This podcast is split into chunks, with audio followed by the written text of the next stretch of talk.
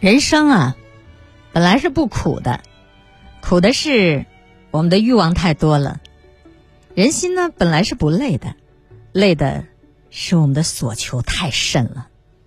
我们常说知足，知足就是你要多看看自己拥有什么，而不是老是在盘点自己还没有什么。其实人这一辈子，赤条条来，赤条条去。万般皆带不走，唯有知足才能长乐。一个人的欲念太多了，那是不会快乐的。听过一个禅意的故事，说有一个人，他既穷困潦倒，他又无比的吝啬。他向佛祖祈祷说：“如果我发财了，我绝对不会像现在这样吝啬。”佛祖看他可怜，就给了他一个装钱的口袋，说：“这个袋子里有一个金币。”当你把它拿出来以后，里面又会有一个金币，但是当你想要花钱的时候，只有把这个钱袋扔掉才可以。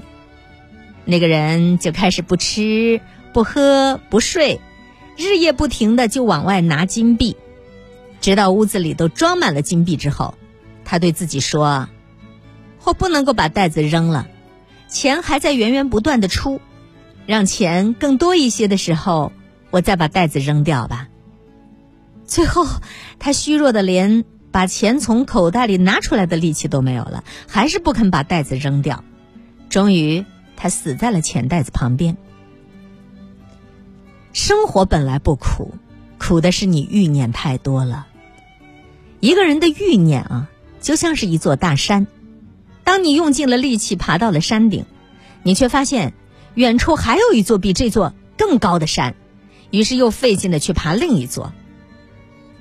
有些人为什么不快乐呀？不快乐的人就是因为过分的关注山的高度，而忽略了原来歇歇脚就可以看到身边美丽的景色。曾国藩说：“知足天地宽，贪得宇宙爱。”现代社会太多欲望充斥着，欲念太多，你反而就不知道生命的意义究竟是什么了。人呢，还是需要适可而止的。从前有一个富翁对一个贫困的人说：“使劲跑吧，从现在开始到太阳下山之前，你能跑到的地儿，我全部都给你。”于是这个贫困的人就开始拼命的跑啊跑，他跑得越来越远，而脚下将为他所拥有的土地就越来越多。他被这意想不到的收获刺激着。决定跑更远更快，以得到更广阔的土地。太阳下山之前，他的确跑到了相当远的地方，但他也因为过度的疲劳而活活的累倒了。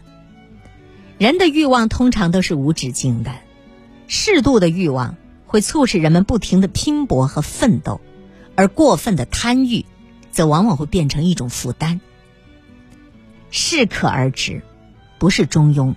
不是退缩，而是一直明智思维、恰到好处、尺度把握的刚刚好的一种生活态度。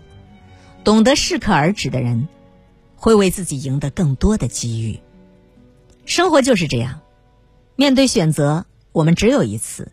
如果不适可而止，那就会适得其反呐。知足就是一种生活态度。知乎上有一条对知足的高赞回答。知足呢，就是看自己拥有什么，而不是老瞅着自己还没有什么。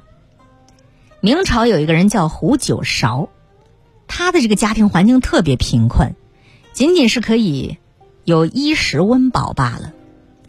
每天黄昏的时候，胡九韶都要向天拜九拜，感谢上天赐给他一天的清福。妻子就在旁边笑他说：“我们这一天三餐都是青菜粥。”怎么谈得上是在享清福啊？胡九韶说：“首先，我们要庆幸生活在太平盛世，没有战争，没有兵祸；其次，我们要庆幸全家人能有饭吃，有衣服穿，不至于挨饿受冻；第三，我们得庆幸咱家里床上没有病人，监狱里头没有囚犯。你说咱们不是在享清福是什么呢？”